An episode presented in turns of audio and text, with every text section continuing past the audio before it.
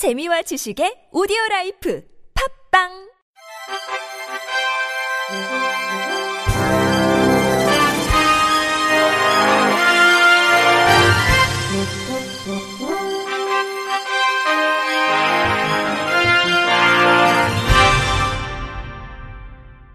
청취자 여러분 안녕하십니까? 2월 13일 월요일 KBIC 뉴스입니다. 대구의료원은 청각장애인을 위한 표준 의료상담 문진표를 제작해 각 진료과에 비치했다고 10일 밝혔습니다.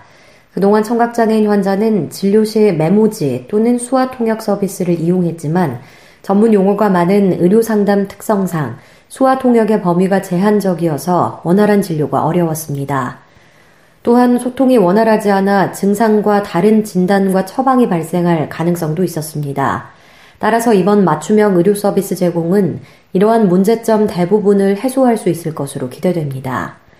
신창규 대구 의료원장은 앞으로도 의료원을 방문해 주시는 모든 분들을 위해 불편함을 개선해 나가겠다고 말했습니다. 서울 영등포경찰서는 영등포구 여의도에 있는 한 장애인단체 회장 김모 씨가 이 단체의 신입 직원이던 A 씨를 추행했다는 고소장을 접수해 수사 중이라고 10일 밝혔습니다. 경찰에 따르면 김 회장은 지난해 11월 27일 A 씨와 함께 중국 상하이로 출장 가서 A 씨의 엉덩이를 강제로 만진 혐의를 받고 있습니다. A 씨는 이 같은 모습이 담긴 호텔 로비 CCTV 영상 사진을 증거로 제출했으며 김 회장이 성희롱을 했고 단체 사무실에서 자신의 허리를 감싸는 등 부적절한 신체 접촉을 했다고 주장했습니다.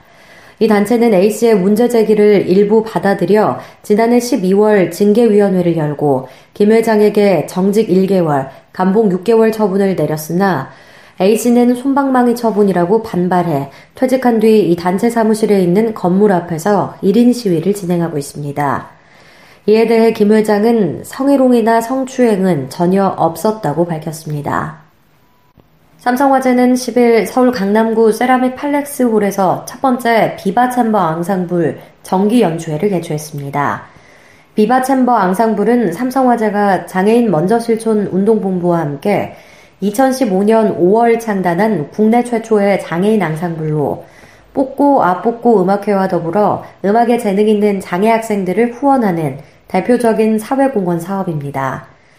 앙상블은 총 16명의 발달장애인으로 구성되어 있으며 지난 2년간 꾸준한 연습을 통해 제36회 장애인의 날 기념식, 대한민국 어울림 축전 등 외부 공연에도 참여해 수준급 실력을 갖췄습니다. 인천시 부평구에서 발달장애를 가진 21살 아들과 함께 사는 김모 씨는 학교를 졸업한 아들을 받아줄 곳을 1년여 동안 찾아다니고 있습니다. 중증 자폐성 장애를 앓고 있는 김 씨의 아들은 졸업한 장애학교 특수 전공 과정에서 이미 떨어졌고 보호 작업장이나 직업 재활 훈련 시설 면접에서도 받아줄 수 없다는 답변만 들었습니다. 지난해 12월 마지막이라는 심정으로 보호 작업장 면접을 봤지만 아들이 너무 산만하다는 이유로 입소를 거부당했습니다. 김 씨는 면접장을 나와 차 안에서 우리 아이는 어디로 가야 하는지 생각하다 한참을 울었다며 발달 장애인은 집에만 있으면 상태가 더 나빠진다며 지금이야 괜찮지만 내가 더 나이를 먹으면 우리 아이는 어떻게 될지 걱정이 태산이라고 하소연했습니다. 인천 지역 지적 자폐성 장애인의 진로 취업 교육을 전담하는 인천 발달장애인 훈련센터가 개소했지만 김 씨와 같은 발달장애인 가족들은 아직도 시설이 부족하다고 입을 모으고 있습니다. 지난해 12월 말 기준으로 인천 지역에 거주하는 발달장애인의 숫자는 1,768명, 이 중 만 19세 이상 성인 발달장애인은 72%에 해당하는 7,823명에 이르고 있습니다.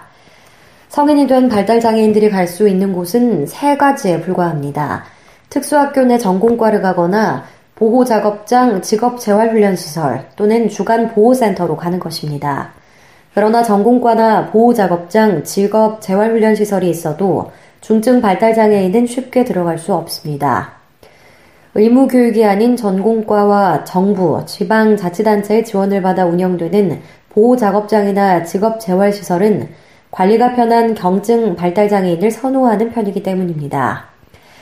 이처럼 중증 발달장애를 가진 성인장애인은 주간 보호센터로 갈 수밖에 없지만 수용 인원이 부족해 3년 이상 대기해야 합니다. 사정이 이렇다 보니 아직 학교에 다니는 발달장애인 자녀를 키우는 부모들의 시름도 깊어지고 있습니다.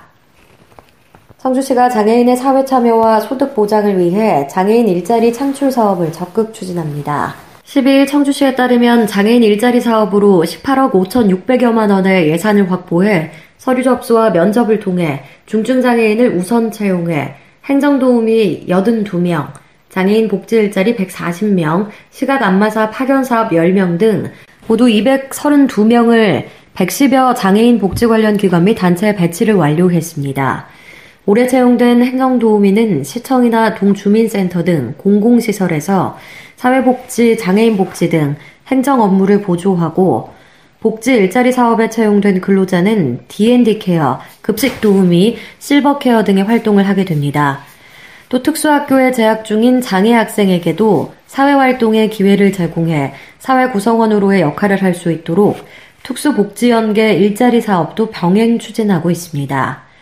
시각장애인 안마사 파견 사업은 시각장애 안마사가 노인복지관, 경로당에서 방문 안마 서비스를 제공하는 등 장애 유형별 일자리 사업을 발굴 추진하고 있습니다.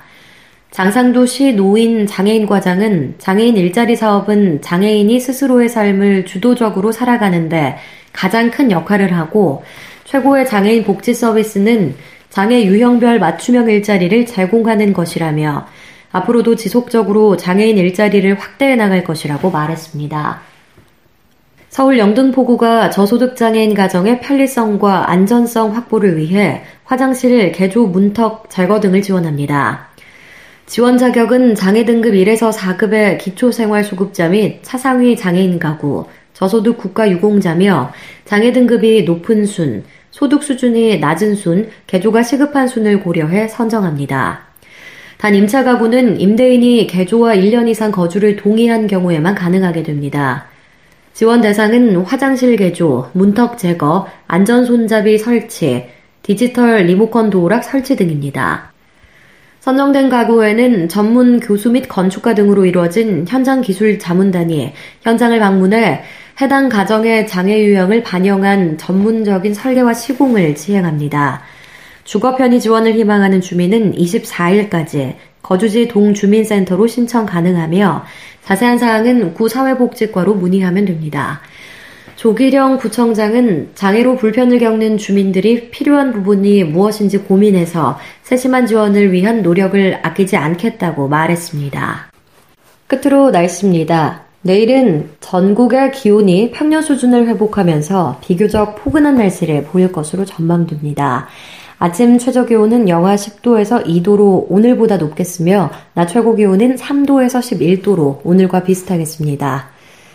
오늘 밤부터 14일 새벽까지 충청 내륙과 강원 영서 남부, 전북 동부 내륙, 경북 서부 내륙 지역에 비나 눈이 내릴 것으로 예상됩니다.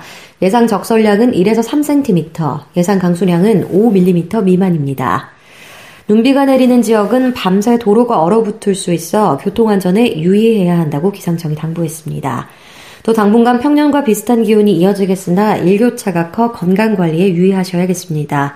바다의 물결은 서해 앞바다에서 0.5에서 1.5m, 남해 앞바다에서 0.5에서 1.5m, 동해 앞바다에서 1.0에서 2.5m로 일겠습니다.